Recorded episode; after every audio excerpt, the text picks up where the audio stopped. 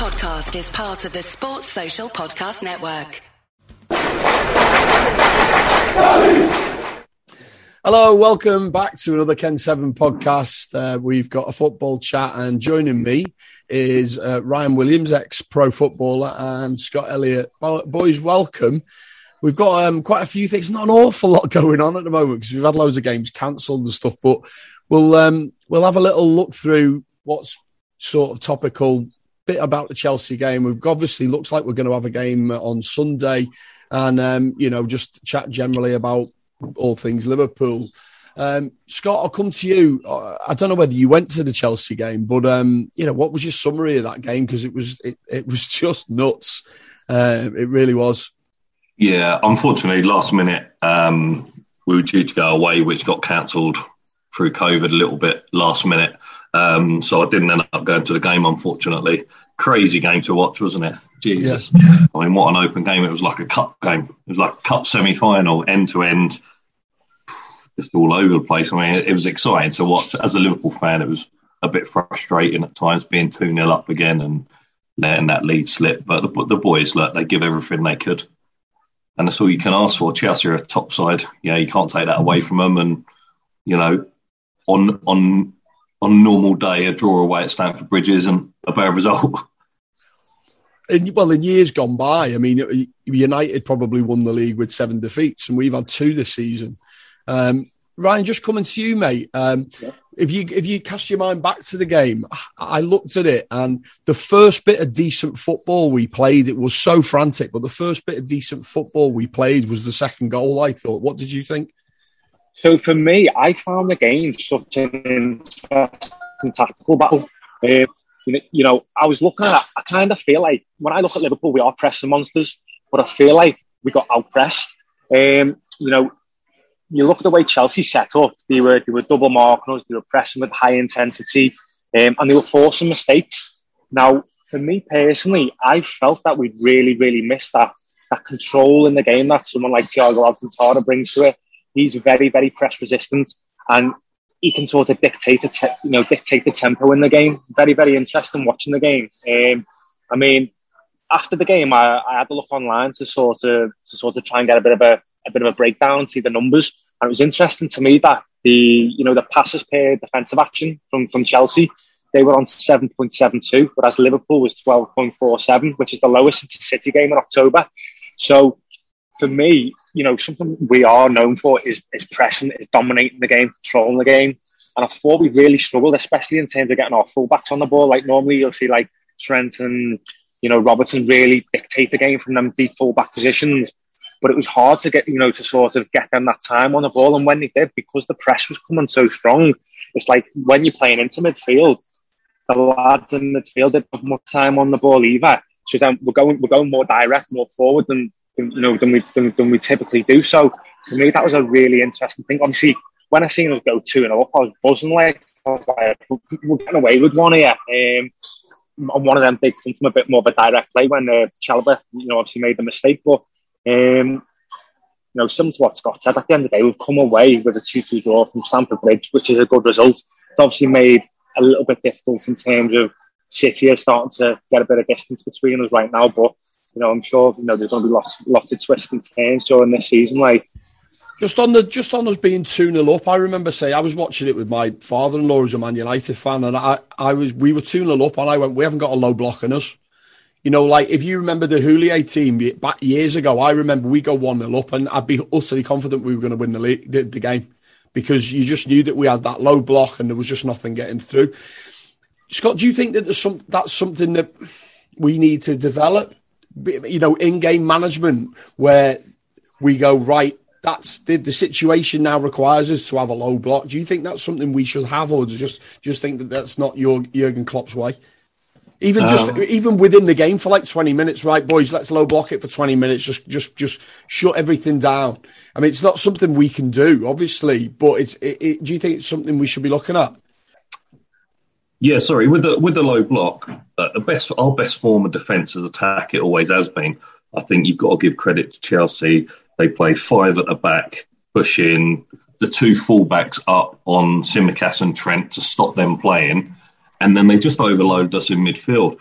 And when we were a little bit open, know, that outball wasn't there from Virgil to Mo like it normally is. But saying that, look, we're looking into this too much, I think. We've drawn 2 2 with Chelsea, um, and we could have won the game. The chances we had, yes, it's frustrating. We're 2 0 up, and with, with people say we've dropped two points. Well, if we would have gone there and we drew nil nil, one one, or we were two nil down and we come back to two two, everyone would be buzzing, right? So we got we got to take we got to put things into perspective and say, do you know what? Chelsea are a top side. When you're talking top five teams in Europe, Liverpool, Chelsea are both in that. So it's two great teams going head to head. You've got to give Chelsea a bit of credit for how they played tactically. But again, you know, at 2 0, Mo's gone through, hasn't he? And he had a chance to square the ball. Mm. There's, there's no criticism of him, but if he squares the ball and we go 3 0 up, we probably win the game. Mm. And then everyone's buzzing. Mm. So let's not get too downbeat. I think the problem is, though, Ryan, I'll come to you. The problem is, is that Man City have changed the debate. The context yeah. around it has changed completely because you you genuinely feel like you can't make a mistake. And we've just had a poor Christmas periods. Obviously, we we missed out on a game because of COVID. Then we play Leicester and we get beat 1 0. Then we play Chelsea and it's 2 all. And all of a sudden, there's this a ma- massive gap. Whereas we were all thinking, we'll just stay on their coattails because the, the form before Christmas was good. And we felt like we could stay on the coattails. I think the negative opinion comes from the fact that we now look like we, we're out of it. I mean, do you feel like we're out of it, Ryan?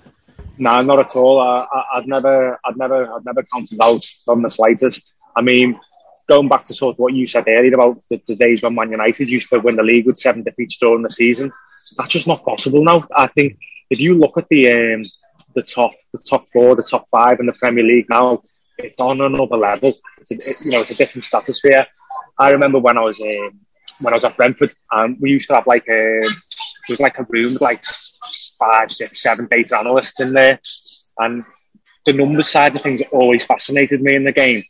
And I remember going in to speak to one of them, and uh, he turned around to me and said, "The Premier League," he said, "it's like two different leagues." He said, "You've got the bottom 15 teams or the, or the bottom 14 teams, and then the top six. He said, "In terms of numbers and metrics, he said they are they are like a league, two leagues away from the rest of the league." He said, "It's unbelievable now," and I think Man City have sort of pushed it to another level as well, and, and Liverpool as well similar to how Scott, Scott was saying there, Liverpool and Chelsea are, you know, in the top five teams in Europe. You throw Man City into the mix. This is such a strong league where it is difficult to make mistakes. But even though the way City City steamroll the teams who are lower than down the league, you know, it's the way they play. They just, you know, out possession. Um, I do think there's going to be more twists and turns this year. You know what I mean? Um, Liverpool, you know, we've had a few injuries, we've had COVID, this and that, and I think we're going to have a we're going to have a strong finish to the season.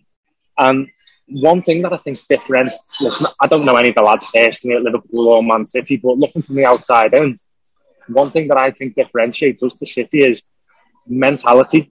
I think when when we're on the on the pitch, backs against the walls, I always believe we can come back. You've seen it numerous times over the last couple of years, and it does seem to be a fantastic spirit amongst you know amongst the lads at Liverpool. So if City have one or two little shaky defeats, especially with what they're like in Europe. They go out to Europe, you know, which you know Guardiola's under a little bit of pressure from above to you know take City to a place where they've never been before. They could have a wobble like, and I think they'll be poised to strike. I really do believe that. Yeah, I like that. I'm a big fan of that. Um, uh, this... Yeah, sorry, just just touching on that as well. Yeah. What I would say is, is, a month ago when you looked at the fixtures, Spurs away, Chelsea away, Leicester away. You know, they're three on paper. They're three tricky games. I'm not saying we shouldn't expect to win them, but uh, Man City had some, you know, decent fixtures. In all games, you expect to win. Yeah, they've got Chelsea next if we beat Leicester, uh, sorry, if we beat Leeds, win our game in there, and we're nine points behind. If they lose to Chelsea and we win next weekend, all of a sudden it's six points. Yeah. And like Ryan says, it's that's not a lot in football, and we've still got to play them. Yeah. The the um, the COVID effect that, that's going on at the moment. I mean, I, I, I believe Man City are now uh, riddled with it, and I, mean, I, assume that they might be looking to to cancel some some games at the moment. Um, do you think that? I mean, are we praying for um, a COVID problem at City so that, that you know they have to play with a reduced squad? Is it is it come down to that? I mean, do you, do you think we can actually get the fit, the season finished the way it looks at the moment? Yeah, I mean, I, I, they're going to finish the season. Um, the thing with the the thing with the likes of your Man Cities, your Chelseas, the squad that they have is massive. You know, sometimes I, I'll flip up my um, my Sky Sports app and have a look at the uh, you know the squads on a Saturday, and I'll be looking at the, the lads that got on the bench, the world class players like, um, and it's just it's, it's, sort of two different sort of mentalities or different sort of organisational structure in the club. But sometimes you look at Liverpool's bench and we might have one or two, three young lads who we might not have you know Premier League experience yet or nothing like that, and you look at cities, they've got lads on the bench here who've been playing in World Cups and, and, and, all, and all that sort of I, it shouldn't. Listen, they may probably want to use it as an excuse, but they can't be used as an excuse for me. Um, but, you know, as a Liverpool fan, ideally, they do have a bit of a wobble. Like, and at the end of the day, it doesn't matter. If you get a bit of a, a, fixture pile up, it's not just sort of the, the physical demands it's going to place on the squad, but you know, you've got to take into account the travel, especially if it's European game, getting back, then then they've got to sort of prepare for the next game. They're not going to get full quality sessions in. It's going to be you're going to play, you're going to do a recovery session, you're going to probably do a tactical session for the next game and straight in. So it will be interesting. It, it will potentially have an effect, but surely City squad will be able to mitigate that. Like. Yeah, of course. But I mean, just looking. Uh, I'll, I'll, I'll touch on January transfers in a minute, but just looking ahead, I, have just had confirmed that um, it sounds like I've got inside knowledge here, but I haven't. I've just seen it on Twitter that um, Liverpool have reopened their training ground today. And I'm assuming, Scott, you'd know that anyway. So that looks to me like the game on Sunday is going to happen. Um, they reckon that we've got six senior players available, which are basically the six that have just had COVID, plus whoever else. There's nothing been confirmed yet. Um, I mean, what did you Scott, do you look at the game on Sunday as a uh, as a hindrance? Do you think it's a good opportunity? What, how, how, I mean, I'm looking forward to just seeing some football. To be perfectly honest with you, but how, how do you see it? Uh, the glass has always got to be half full, isn't it? At the end of the day, you're looking at it, and it's an opportunity for players that might not necessarily play. You know, Tyler Morton might get another, you know, run out, etc. It's more experience. It brings these players on, doesn't it? With a few other players, and and I, I yeah, I just think it's a good opportunity. Let's go ahead with the game. We want to go ahead with the game. Don't want too many, too much of a fixture pile up with the um, postponements, but I, I, just see it all as positive. Honestly, someone someone's going to take something out of that game. Then players are going to take win, lose or draw. They're going to take something out of the game to make them better. That's fair enough. Um, Ryan, do you uh, do you have any in, info about Shrewsbury? I mean, I must I must admit I don't know much about them, but uh, do you have any info about them? Yeah, so I mean, they've got a couple of lads on the team who have played against, you know, in me in me, in me career. Um, David Davis, the centre mid's a good player. You know, he, he spent time at Birmingham and at Wolves. Solid, industrious midfielder. Experience now, he'll be about 28, 29, I think. Um, Ebanks-Landell, centre off, big lad. Um, another lad who was at Wolves. Remember playing against him when he was there. Uh, who else have? We got I think the, the lad in midfield, Josh Vela, I'm sure he's a scouser. He started off at Bolton. Uh, again, experienced in the league. There's a lot of there's a lot of championship minutes in that squad. I know they're you know they're probably around mid-table in League One. Um, the manager's Steve Cotterill, isn't it? Um, so he knows the lower levels, you know the lower leagues well. Um, they'll be an industrious team. I think they're on a decent run of form the last four games. You know, three wins and a draw. Their confidence to be high. And you know, at the end of the day, for any lad that's playing in the in the lower leagues, if you get a if you get a picture at Anfield, that's your cup final for the season, no doubt about it. You know what I mean? Walking out, so you'll never walk alone. It's an experience that not many people get the opportunity to do. So they're going to be well fired up for it. Like, um, I think it will be important for the, the, the, the young lads in the in the Liverpool team to have a little bit of experience around them. You know, to sort of support them through the game because what you don't want, you don't want 11 young lads going out there together in front of 55,000 fans with the expectation of the Anfield crowd against the team that, you know, technically they won't be as good as the as the Liverpool lads, but they, you know, they will be physical, they will be industrious, um, and they will, you know, they will have that, that them street smart about them. So, you know, with the with, with the support of five or six, you know, the senior lads at Liverpool, you'd like to think we'll uh, we'll have more than enough, you know, to sort of to get through the game. It'd probably be a little bit more of a concern if we were, you know, if we were playing at Shrewsbury, you know, to have all yeah. the Shrewsbury fans all behind them and stuff. Yeah. But, you know, being an Anfield's always a massive advantage. Scott, do you um, has the, the FA Cup lost any its luster for you? Obviously, you um, you you're an older gentleman of my of my vintage, I would say. Um, as, as the I remember the FA Cup being the be all and end all. It was fantastic. Um, you know, it was exciting when it started. It was exciting moving through the rounds. The semi final was a big day. Obviously, um, it just seems to have. Um, it just seems to have ran right down the list of priorities. You feel like that? Yeah, I do. Yeah, I remember Corin and Rush scored that um, goal against Everton. I remember running out of my garden, celebrating, jumping over the fence. Believe it or not, I got over. And uh, yeah, no, it, it, was amazing. The FA Cup was what it was all about, wasn't it? Wembley came on telly at nine o'clock in the morning. It was on all day to build up. It was just a big, glorious day. Now, the reality is that it's all about finances. You know, um, but an opportunity, maybe not the FA Cup, possibly, but certainly the Carabao Cup. I'd like to see them change it to a British Cup and bring Celtic and Rangers and the Scottish teams, get them involved. It would just give it a little lift. Yeah. Do you know what I mean? If they had that British Cup, and I'm, I'm not saying, look, if you're a football fan and, and you support Liverpool and Spurs are playing Celtic or Rangers, for example, or Arsenal are, it's a game that you're tuning in to watch rather than, you know, a, a lower league game as such. So, so for me, it's a great opportunity to make it a British Cup now. That's interesting. Uh, I've never, I've never heard of that before. You know that, that sort of concept, but that's something I would absolutely love. That you know, a British Cup. I think it would be, would definitely be interesting for the fans. I mean, I know the the lower leagues in Scotland. I think maybe the Championship and below.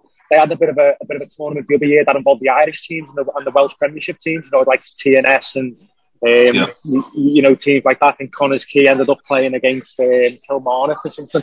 And for me, I found that that interesting because, you know, as, as, a, as a football fan, as a football player, you, you're always trying to sort of weigh up the different styles and the levels, you know, sort of how does the Scottish League compare to, to England? I mean, I remember having a little spell at Inverness in the SPL and it was interesting to me to, like, in my mind, I was looking at, like, the Celtics and Rangers similar to, like, a, a championship team. The teams below were, like, maybe League One, League Two, but you know, as Scott said, if we were to do like a, a you know a British Carabao Cup, I think that would be fascinating for the fans. Like I'd love, I'd love to watch that.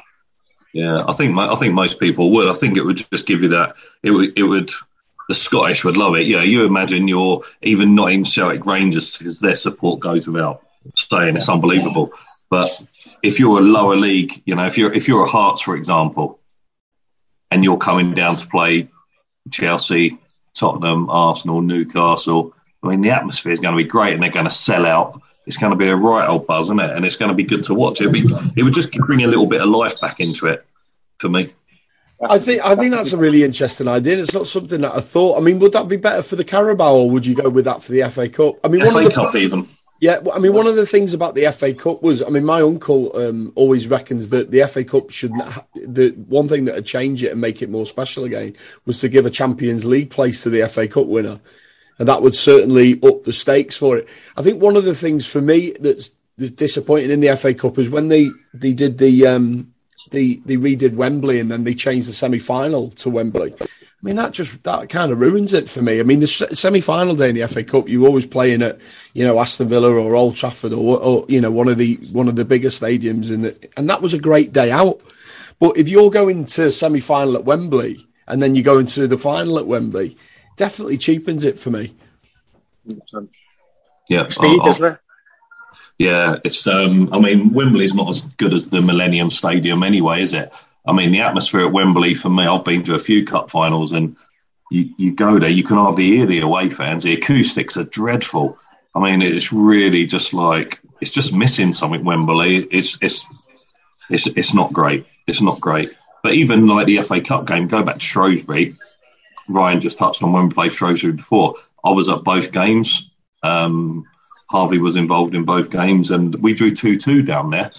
Get rid of these replays, and this is nothing to do with COVID. You imagine Shrewsbury 2 2 on their day against Liverpool in front of their own fans, and it goes to penalties, and they do well enough or lucky enough to win that. That would bring back the excitement of the FA Cup again. That would bring back more chance of a shock. But why are we having replays? Is that because it allows Shrewsbury to have potentially more money you know, to help them. And I get that side of things, but it's just it's not exciting. This replay business has got to go. Mm. Agreed, hundred percent. And especially when if you're a lower league team and you're playing a Premier League team, you want to try and make the game as similar to a lower league game as you possibly can. The best chance you've got to do in that is at your home stadium, sometimes on a bit of a bit of a messed up pitch. You know what I mean? That you're used to playing on. Because I know myself. I remember when I was at Morecambe and we played. Um, we beat Wolves, knocked them out one 0 Then we got Newcastle in the next round. I remember uh, Newcastle bringing about you know a couple of thousand fans down. We had all our, it was packed out.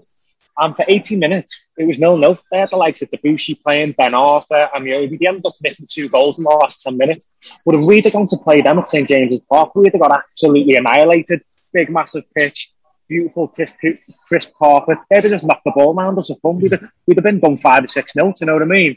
But, but like you said there, if, if it's a one off tie and you can turn it into a bit of a, bit of a mishmash, you've always got a chance. And that brings the excitement. I mean, do, do you remember when uh, we played Mansfield a few years back? I think we ended up winning 1 0. They, yeah. they, were a conference team at the time. I think Sturridge scored or something like that. There's periods of the game where you're looking at it and you're thinking, oh, hang on, this is it's becoming a bit of a physical battle. You know, it's hard to put two or three passes together. And it, it does make it exciting. Mm. I mean, um, we've touched a bit on your career there, Ryan. And I, I, for those who are watching this and or listening to it and they don't know who you are, it's well worth going and doing a little Google search because that's certainly what I did, uh, and I know Scott's done it as well. So uh, um, knowledge, Gavin, knowledge, knowledge is power. Yeah. Um, so, I mean, can we can we have a little chat through your career, Ryan? I mean, I know Scott's got some some questions, but if you can give us a little overview of uh, you know what what happened during your career and I mean were you, where were you at an academy? I'm assuming that was at Chester. Yeah so yeah so I was at Chester as a kid um, and truth, truth be told looking back I mean it wasn't the wasn't the greatest academy to be at. We you know we weren't a great team. You know some good, good people involved. Um, my youth team coach was a fellow called Simon Davies who actually ended up going on to uh, manage Anderlecht for a little bit when uh, you know with uh, Vincent Kompany. Um, you know he was, he was a great fella. Um, from there, the, the, club ended up going bust. Uh, but that, that, that's sort of why they ended up in the non-league. Uh, and that came at the wrong time for me because I was 18. I'd been in and around the first team. You know, 17, I've been on the bench in League Two about six or seven times and just hadn't quite made that breakthrough. But the, the year after, I was hopeful that that was going to happen. And obviously, the club's club's gone bust, and I've ended up in non-league. And like I was sort of saying before the you know we started the podcast today, my first season in non-league, I struggled massively, probably more from a mental aspect than anything because I've been used to playing full-time football every day.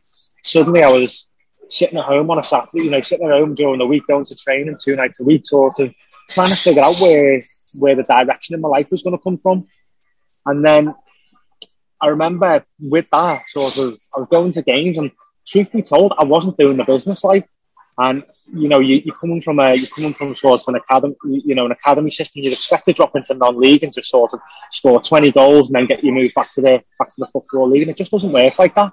Um, in the in the summer of 2010, I was about 19, and I remember thinking, I need to either knock this on the head and get a get a proper job, or um, I need to, you know, get my act together. And uh, I was very fortunate. I then went to Llandudno in the, in the Welsh League, scored 7 and 14, got a move to Rhyl, who were, who were managed at the time by a guy called Greg Strong. He'd had a really good career playing for Bolton and Fulham. He was like a mentor, a mentor for me. He just said, he said, listen, man, with the ability you've got, he said, you will be back playing professional football. Let's have another good season. Keep yourself fit and uh, sort of sort of trust me. Around this time, I was I started getting offers again to go back into full time football. But in, in football, I think it's really important, especially when you're a uh, you know a young lad, to, to, to find someone you can trust who's got your best interests. And uh, I really believed in, in, in what Strongy was saying, and I really trusted them. And you know, he played me week in week out, scored 16 in about 35 games from midfield in the Welsh League, and from there I started getting interest again from the football league, and I then went into to Morecambe under Jim Bentley. I was 21 and straight away he gave me, you know, he gave me the number ten shirt, which, you know, I thought was a bit of a, you know, a bit of a statement of intent from him because I had no football league experience. Fortunately, I, I did have about 60, 70 non-league games under my belt at that time, which I felt really, really uh, put me in a good position, you know, because I remember coming up against lads who were like 18, 19, 20, who were maybe coming through the reserves or the under 21s, and we didn't really have that know-how, which I'd sort of managed to develop playing, you know, playing men's football, non-league football, and I'd really developed the, the physical side of things as well. Because something I, I, I, really struggled with when I was 17, 18 was I was I was I was built like a pepperoni stick. I was I was skinny like, and I was just getting knocked all over the place. But I ended up during when I was when I was playing non-league, I went and done like a personal training course to try and understand the body and how it works, and got my personal training licenses and that, and I really built my body up in the in the gym, and and that helped me going into League Two because even you know eight nine years ago, League Two was very different to what it is now. It was even more physical. There wasn't much football played on the floor, but I then went into Morecambe. Um, I scored like a, a, bit of a 30 yarder on my debut, which was quite nice against Plymouth away. And then uh, I scored again, uh, come on against Dagenham and Redbridge two weeks later, scored again. And straight away, I only had a six month deal at Morecambe, and, and, and, you know, they, they signed me up to a new deal, which is, you know, which is great. And sort of for a young lad, it gives you a lot of confidence. Um, played plenty of football between then and the end of the season. And then started the 2013 14 season.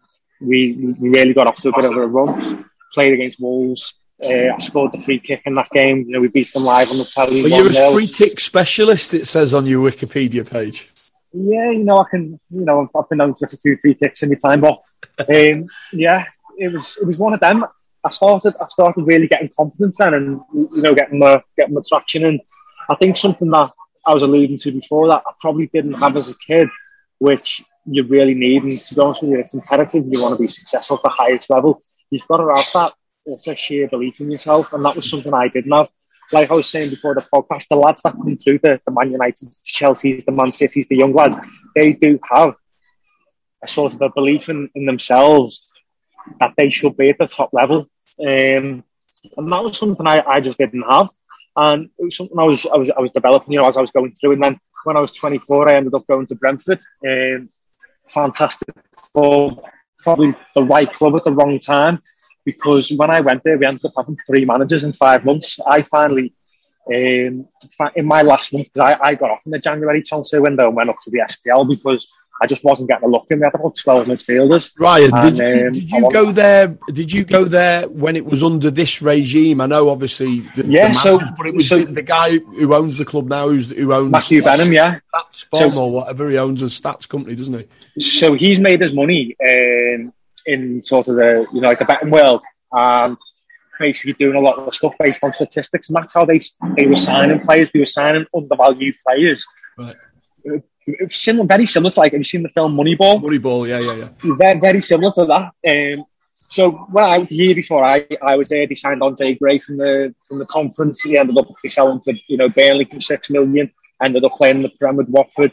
When I was there, we had James Tark Tarkowski, the Burnley centre half. You know, right. he would sign in from Oldham. We had Scott Hogan, who, who, went, who went to Villa for 15 million. We signed Ryan Woods from Shrewsbury, uh, very, very good player. You know, we ended up getting Sergi Canos from uh, Liverpool's reserves. We, you know, we, we, were getting players from all over the place with uh, real good Perry, Jack O'Connell. Um, he was signed from Blackburn as a young lad. You know, had a couple of good years in the Premier League with Sheffield United. So was, it was a really good time to be there. But when I went there, we had a manager called Marinus Dijkhuizen. He just signed in the summer of 2015.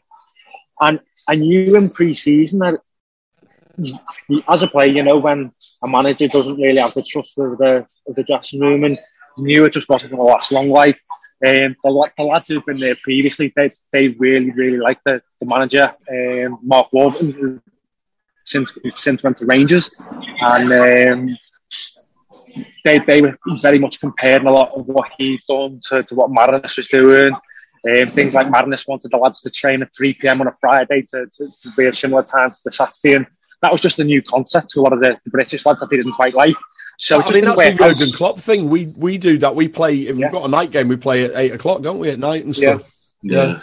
Ryan, sorry, sorry, Ryan. Just just a quick one. When you said um, just pre-season, I'm sorry to interrupt you, but when you said pre-season, this this interests me. This type of conversation quite a lot. And when you say I wasn't getting a look in, now looking back, if you're honest, is that because you wasn't good enough or you wasn't working hard enough? Because for me, I'm very black and white, right? So I look at it and I go, you're either not doing it because you ain't at that level. Yeah. If you if you're coming off that pitch giving 110 percent at training and you're not getting picked, you're not good enough for that level. And I know it sounds brutal, but I'm very much like Oh, that. absolutely, and, and, and, and you've got to be in football, one hundred percent. Um, for me, so there was a bit of a, a bit of a power dynamic going on at Brentford. So the the, the guy that had really really pushed hard for me um, and really wanted the club to sign me, he was sort of getting his nose pushed out a little bit. Um, so there was, there was there was definitely a political element to it um, in that 100%. sense. True, truthfully, if, if I'm looking back on myself now, I don't know if I, if I if I believed at the time that I should be there. Do you know what I mean? In terms of making that step up, because I, I'd only come out of non-league a few years before, um, Yeah. And looking, and that was one of the reasons. So I en- the the next summer I went to I went and signed in the United States at Paul Dalglish. That was. Um, and one of the reasons I made that decision to go abroad was I knew mentally I needed a fresh start. I knew as a man, I know ability wise, I, I've still got the just the footage of like training sessions and and this and that. And there's times where I was doing some very very good stuff, like, but what I didn't have was that utter belief. If I'm being honest, and that was if if I was going to make it at the you know at the Championship Premier League level, I'd have had to have done it at that time because I was 24. Now it didn't work out, but I knew there was still an opportunity for me to grow on a personal level, and that was what I needed. So I remember I went away, and it was it was the first time I'd ever really moved away. Was was, was at 24, and then I was like, I need I need something here now to really take myself out of my comfort zone and to find myself, find who I am as a, as a person, as a man. And I went to Canada, and I remember I was there for the I come for the, the second half of the season. Ended up getting player of the season. One thing I'll, I'll always be very, very grateful to, to Paul Dalglish for is give me that environment to feel appreciated and to grow. And uh, I remember when I when I when I when I come back, I remember my mum saying to me, she said, this, she told me this a year or two ago. She said, "You come back," she said, "It was like speaking to a different person." He said, "You've gone from a boy to a man." And if I had a, my biggest regret in my career and something, you know, I wish I could talk about that conversation with younger players or even to me younger self. I wish I had the mentality I've got now when I was 23, 24, because things would have been different. Because, for example, when I when I went last season to play in Sweden, I remember um, the, the, again there was a similar similar dynamic in terms of the sporting director wanted wanted to sign me, but the head coach didn't. So I've gone out there on trial, and um, after two days, I've just pulled the manager and I've said, "Listen, are you interested or not?" And he said, "Oh, you know, I'm looking for a number ten He's going to score goals and, and stuff." You know, I, I, I just fronted him straight up. Said, "Listen, you're bottom of the league. You don't need a number ten who's going to score goals for you. You need someone who's going to run the game from midfield for you." I said, "I'm that guy." I said, "I guarantee you now, if you sign me, you won't get relegated." I had that confidence in, in myself at 28. Um, Wow. And he's looked, he's looked at me like that. I said, "Stop playing me as a number ten. Play me as a number eight. Um, so we done it the next day in training, and uh, I ran the show. He signed me. The team had won three out of seventeen. We ended up winning eight out of the next thirteen and stayed up. He loved me, and they, they you know, they, they were desperate to bring me back um, for the next season. But I didn't have that confidence in my ability to back myself when I was 23, 24. Ryan, can I just ask you? my. Yep. Is, you, is that only something that can come through life experience, or is that something that can be coached almost? You had a um, a psychologist. Could they give that confidence to you, or do you think it's just something that you can either get? You have to get through life experience.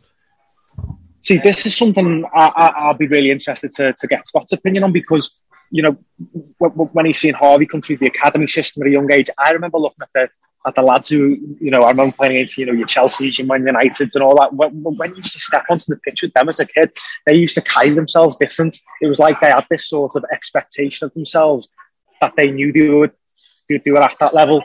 And um, for me, that was just something I had to develop at a later, you know, a later date, and that, that that's probably what definitely cost me earlier on in my career. Um, but some lads just have it at a young age. Like I'm intrigued, you know, to, to, to sort of hear Scott's perspective. For example, when Harvey went on loan to, to Blackburn, he was 17. He's still a young boy going into a man's dressing room in the Championship.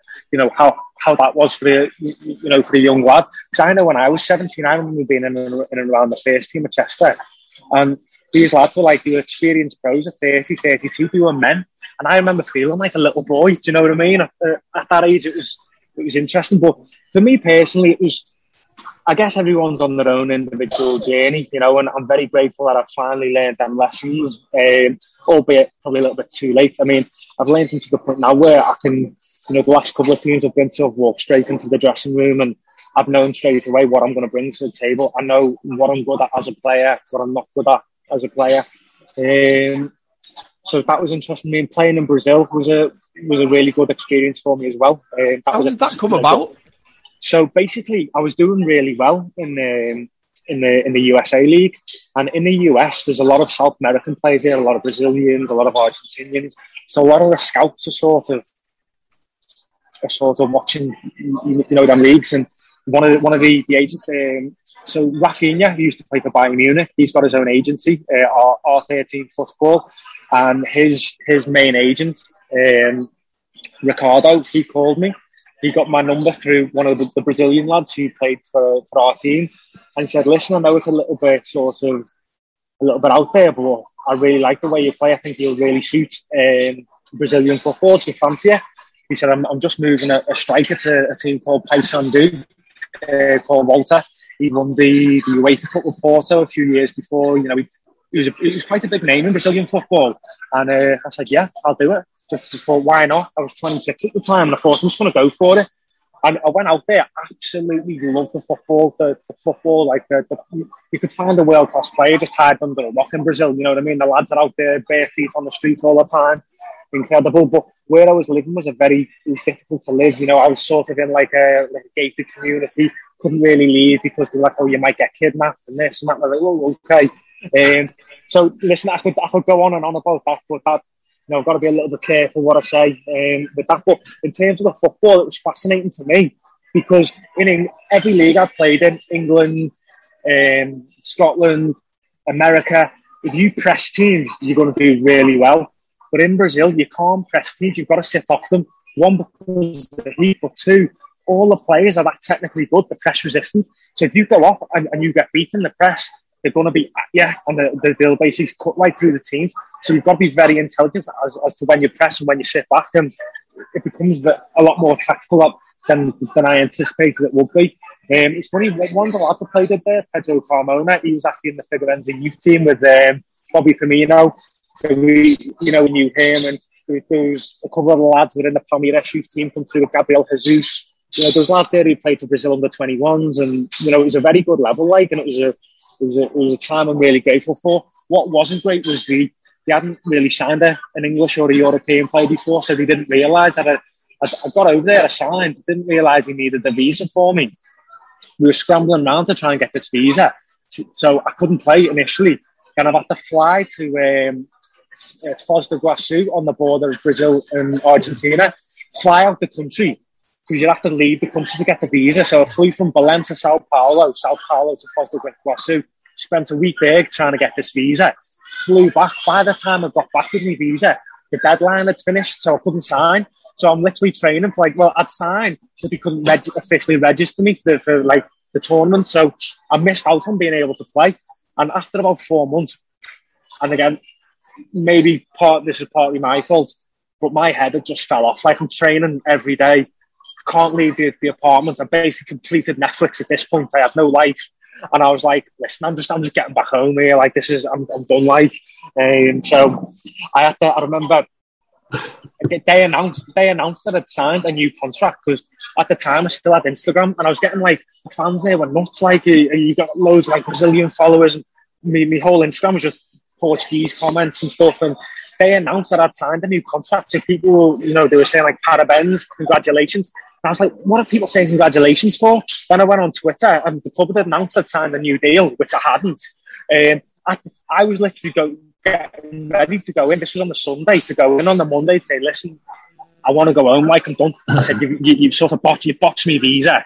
You know, getting paid late, this and that. It was just I was, I was, I was struggling. Like that was probably one of the hardest times in my career. If I'm being honest, I mean, I love the football. The Brazilian lads are amazing, great people, so fun. They're jovial, you know, fantastic.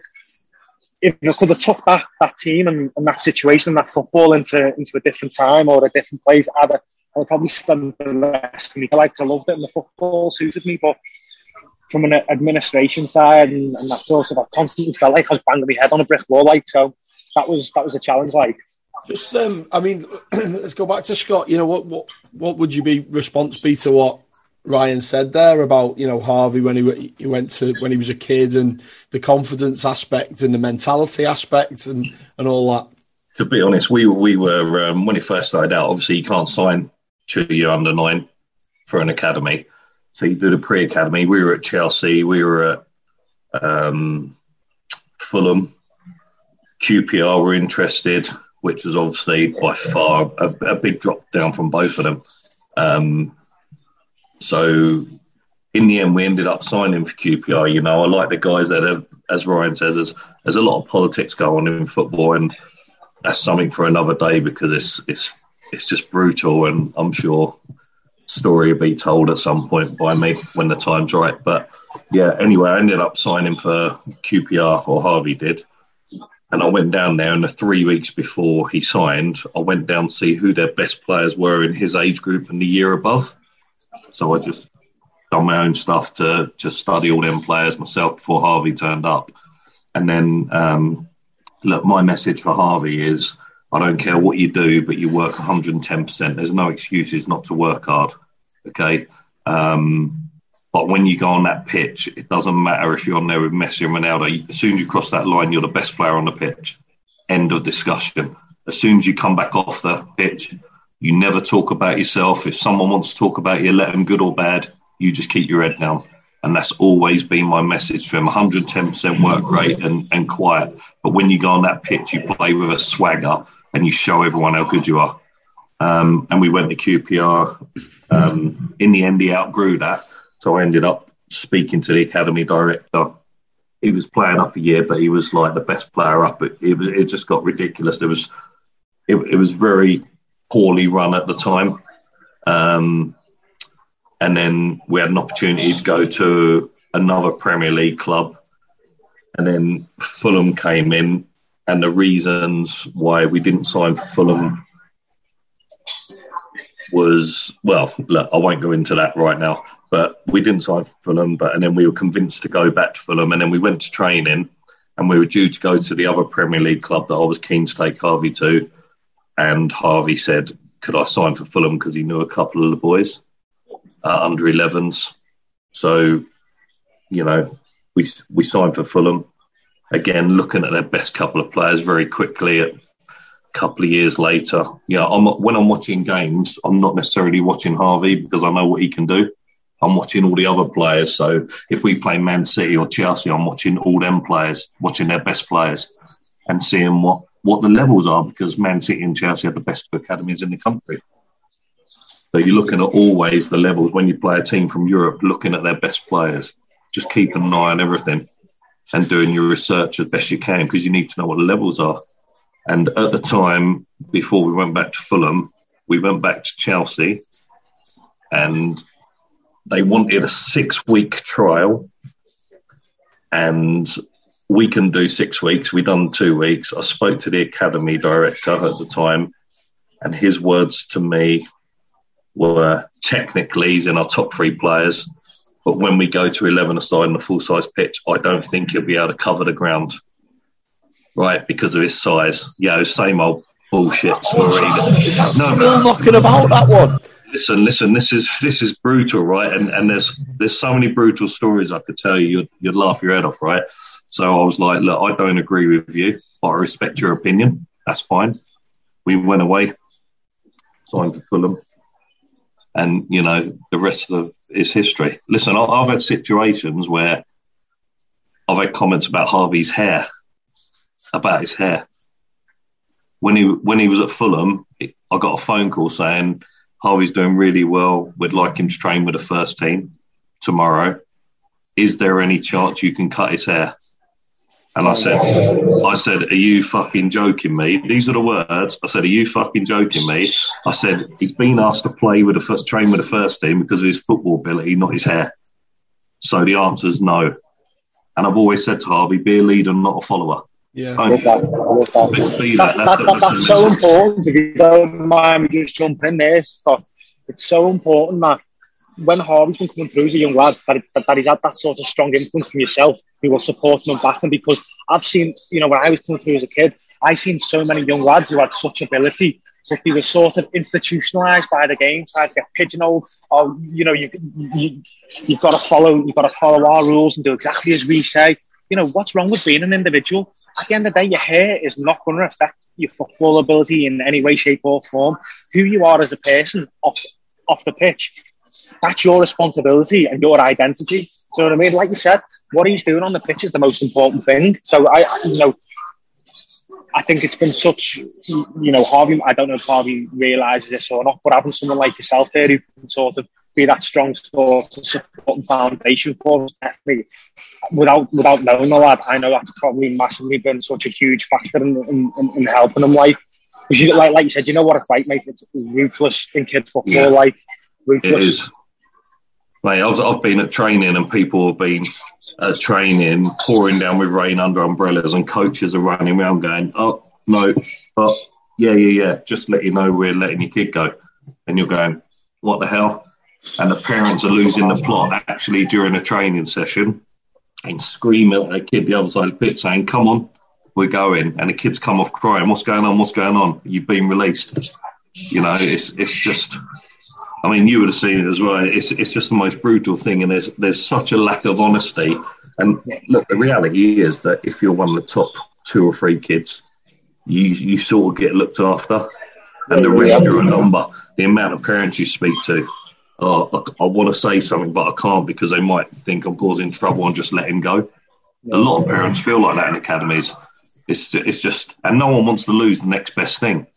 So it's about you as a parent being strong, and I've always stayed in control of everything. Every decision has always been our, our decision. It's never been the club's, even though it's a one-way street when you sign an academy form and a scholarship. But I've always stayed in control of it because I'm the only one that's going to do what's best for Harvey. How how did you sort of as a I know for from my parents' perspective, they didn't really know you know much about the academy systems and this and that when I was coming through as a kid. How did you sort of sort of know how to navigate that world? Did, did you have experience playing yourself, or did you like? Yeah, I, I mean, I, I, played a lot when I was younger. Football's been my love. You know, it always has been. But I'm not. You know, I speak to a lot of people, and there's nowhere on God's earth we're going to be pushed around by anyone. At the end of the day, Harvey and Harvey's career is the only thing that matters and and with him being a young lad, he's not going to be strong enough, or he's a good lad, by the way, but he's not going to be at 14, 15 knowledgeable enough to make a decision. So it's my responsibility to make that for him. Now, if I make a mistake, I take that on the chin. At the moment, every decision I've made has worked out. Touch wood, it continues to do that. But you know, the most important thing throughout this, you know, you just it's it's hard because some parents don't, you know, then they're not really into football or, or whatever, or they're single parents or they haven't got the time, whatever. But like I say, I've always taken control, and and you know, people ask me all the time, "What are you so proud? You must be so proud. You, he plays for the club you support and everything." Yeah, but the proudest thing is the fact that he's remained humble and grounded, and he, he hasn't changed. He has not changed, and we won't allow it to. Not under this roof, because he's got. You know, at, at, at, what age did you realise that you had a player on your hands? I would say we were down at Brighton Beach, and he would have been three or maybe four. Yeah. And there's a wall down there, and you put the footballs. There's a wall full of holes, and you get the footballs, and you basically you can put a ball through like that. But if you go like that, you can't get the ball through because your fingers are in the way. That's how tight it is. And um, it was like three shots for a fiver to win something. I can't remember what it was. And I said to the guy, I said, that's bloody impossible, mate. You know, no chance. So I said, I'll tell you what, if you give me four balls for a fiver and he can take the fourth shot, I'll have a go. And he went, yeah, go on then. So I had my three shots and I was close to be fair on a couple. I was a bit gutted. And I said, I said, hey, Hans, just have a go at this. Put the ball down and me and his mum were standing there and he just laced it straight through. And I know there's a bit of luck involved in that, don't get me wrong, but the strike and you just, it's one of them moments where you look at each other and go, wow, unbelievable. Something I find really interesting when I, when I watch Harvey play is like like I love to analyze the game. Like that, that's something I've always loved to do. I, I love the intricacies of it from a tactical perspective and a technical perspective. Now, one thing that, that I really like about his game, and again, I'm not trying to put any hype on him or nothing like that, or compare him to. But in terms of stylistically, if you look at the way he dribbles, it's very similar to like a, a Messi type of style where every step he takes, he touch the ball. Now I know from sort of playing against players who dribble like that, it's it's so hard to defend because he can change direction, and it's like when they're playing, it's like they're reacting off your defensive movement. Whereas somebody, it sounds so small, but somebody who takes two steps when they dribble, as opposed to touching the ball on every step, defensively, I can read their movements uh, like a lot, a lot easier. That yep. sort of dribbling technique where, where, where you're sort of making them calculated decisions so quickly in, in the movement pattern. It's, it's, I, I don't know. If the, I mean, you, you correct me if I'm wrong here, but that's something I don't know if you can teach. Do you know what I mean? It's something that kids just certain kids can sort of just just do that. You know what I mean? Yeah. It's is that it's, something you you worked on with him as a kid? Yeah, we worked on stuff from time he was like three, four, five, six, seven, you know, and upwards. We constantly worked on stuff. Even when he was at these academies, we'd go to training, we'd come home, we'd work in the garden. Yeah, it'd be absolutely pissing down with rain, freezing cold, and and I would have started work at three, four in the morning just to be able to get home to get into training. And sometimes I'd have a t-shirt on and I'd be standing outside in the rain and all the parents would be indoors in the canteen having a cup of tea. And they'd be going, you nuts. And I go, no, because how can I make something better that I'm not watching? I've got to be able to watch this so I can understand what he's doing wrong. So we would go away and work on things. You know, I'd have certain things like, I know it sounds daft, and a lot of people, some people are for it, some people aren't, but we have the ladders. So Sports Direct used to get a ladder and it used to have seven squares in. So I used to buy three of them. Okay. So I'd get him in the garden, for example, and I'd get him stand on his left foot and I'd just throw the ball to him and he'd have to volley it back to me with his right foot and then hop into the next one on his left foot. And even if he got to 18 and he put his other foot down, I'd make him start again. Start again. And then I'd do the other one. And we used to have, even at seven or eight, we used to have one kg weight on his legs, on his ankles. And at first it'd be like, oh, this is uncomfortable. I said, you'll get used to it. Just, you know, because I was just worried about that explosive speed. So we were working on stuff like that. So you put the one kg and you get him dribbling through cones, you get him doing the ladders. And all of a sudden, three months later, you take him off and pff, explosive. Flying. And things so, like that. Something I know. Little touches. That's what I always say. You know, when he was, he first started playing for a team when he was six. And we had one game where he was right, he was sort of, if you imagine the six yard box on the corner, he was near enough between that and the goal line to go out for a goal kick. And he's tried shooting at the near post. And I've gone mental at him. I said, What are you doing, mate? What are you doing? And he's like, oh, I'm trying to score. I said, Well, that's just stupid, isn't it? So I got him home. We had a 16 by 7 foot goal in the garden. I stood on the post. I didn't move and I put the ball down 20 times. I said, I won't move. Smash it as hard as you can at goal. And I think he put one or two in out of out of 20. I said, So what's the point in that then? So you can beat three players, do that, and it's a goal kick or, or, or whatever. It's pointless. Why don't you square it to a teammate to tap in the goal? And people always say to me, oh, he, he doesn't, throughout his career, oh, I'm not sure if he scores enough, but he assists more than he scores.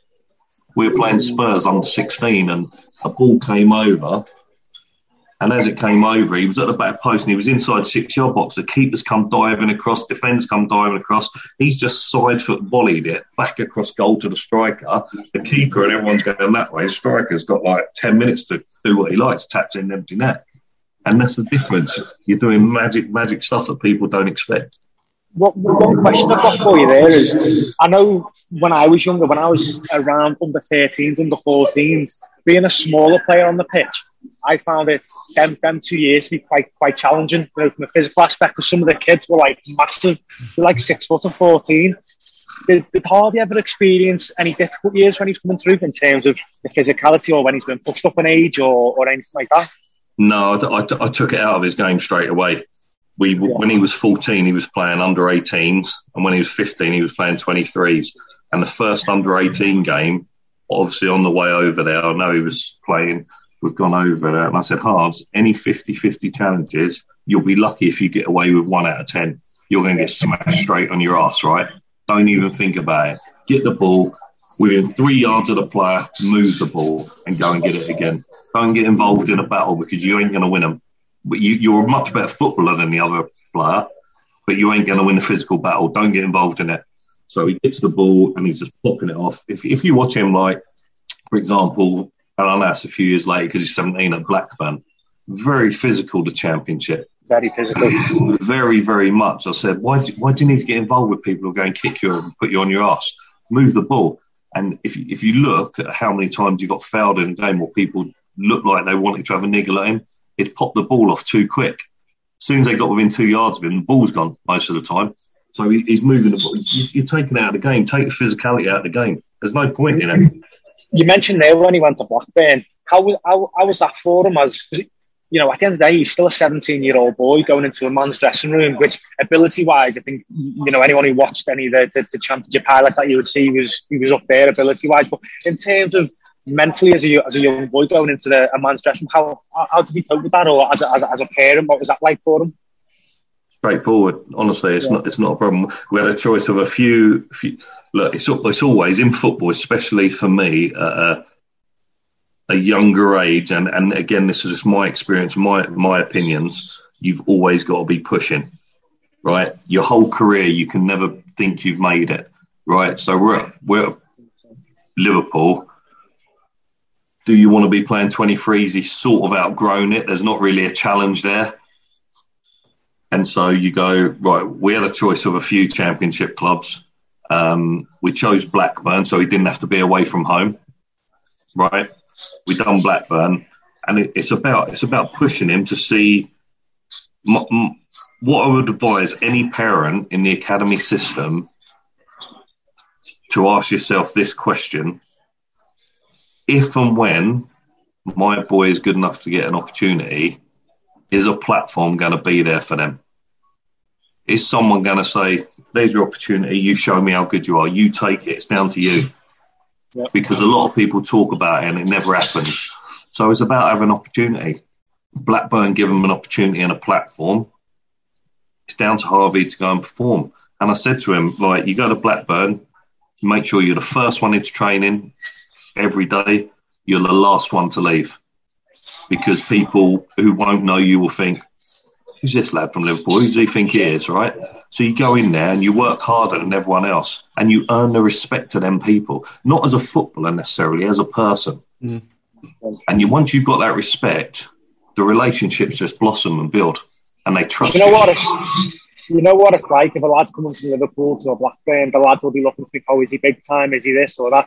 But when they see a humble, a humble kid coming through who's working harder than anyone else, they're going to go the extra mile for them to, you know, look after them and, and stuff like that. That, that, that, that's brilliant to hear that. Like, yeah, it's important. It's important. Too many parents get carried away with it, living the dream that's not there. Just keep your feet on the ground, work hard. So I, I noticed obviously when he was at Blackburn, you know, he was he was playing a lot of obviously football on the wings and stuff like that. And when he's coming through earlier on this season, um, when he you know started getting his chance at Liverpool, he was playing in the in the three in the middle of the park. Has he played there before in his in his career, or is that a new position for him?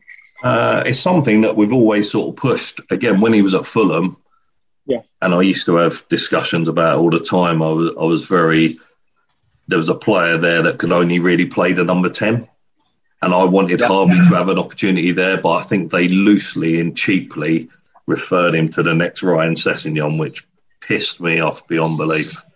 Right it just annoys me. Why, you know, he's not anyone. He's Harvey Elliott. Let him crack on, yeah, right? Exactly. So, but again, politics involved, and we know about that, and that's a yeah, story yeah. for another day, right? So, I always wanted him to play there. It never materialised for one reason or another. Um, yeah, so he sort of played out. Um, I think when when we first met Jurgen, Jurgen said I see him as an eight, eight central player, which was played a part in a little bit of the reason we signed for Liverpool when we had other opportunities because we like the thought of that. Um, yeah, I just I just think in there, and I think he likes it in there. You know, he likes to get on the ball. And as you see him, look, I, I don't like to compare him to any player. If I was going to compare him to anyone, and I and I really don't really like to, would be like a David Silva type of player. He's going to score a few goals, but he's certainly going to assist a lot more than he scores. And it, will create chances. So that was the thing I, I noticed with him myself personally was the first thing that struck me was his dribbling ability and his, and his you know his close control. But when I seen him play earlier this season as a number eight in the, in the Liverpool system, which obviously I think people who watch the game will see it oftentimes the number eight can come out and make overloads on the right, you know, with Salah coming inside and Trent and stuff like that. Yep. So he's so comfortable. But, but what really sort of caught my attention was his vision. Like I didn't, you can really see a pass, Do you know what I mean? And having the confidence and the bravery to, try and play that pass. I remember one of the um, one of the coaches, it was Lee Carsley at Brentford. Um, you know, we played in the Premier League. I remember him saying to me, he said to me, who's the best best midfielder in the Premier League history? I said Steven Gerrard. He went, yeah. He said, what was his pass completion? He said it was never more than 79%. And he said, yours shouldn't be either. Because he said, if you're not trying them passes where you can give the ball away, you're not being brave enough and you're not risking it enough. he said, you need to be, you need to try and be a game changer in the middle of the pitch. And that was something I noticed with, with Harvey earlier this season of watching him play. Because that was, that was probably the first time I'd ever seen him play full 90s. Um, and I watched him in there, and he, he was trying them passes, and he had the vision to see it and the ability to execute it.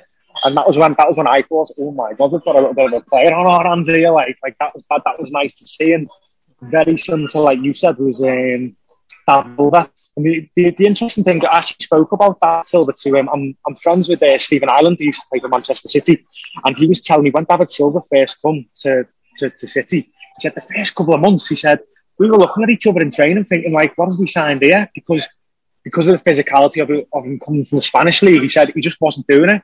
But he said we could see there was a little bit to his game where we were like, yeah, he's got something. And he said, mate, he's just turned into be like City's probably best player the last 10 years, you know what I mean? And, you know, I think speaking as a Liverpool fan now, and we can have a David Silva on our hands for the next 10 years, I think it's only going to put us in a great position. Like, so, no, that was, uh, that was interesting for me. Like, yeah. I'm still here, by the way.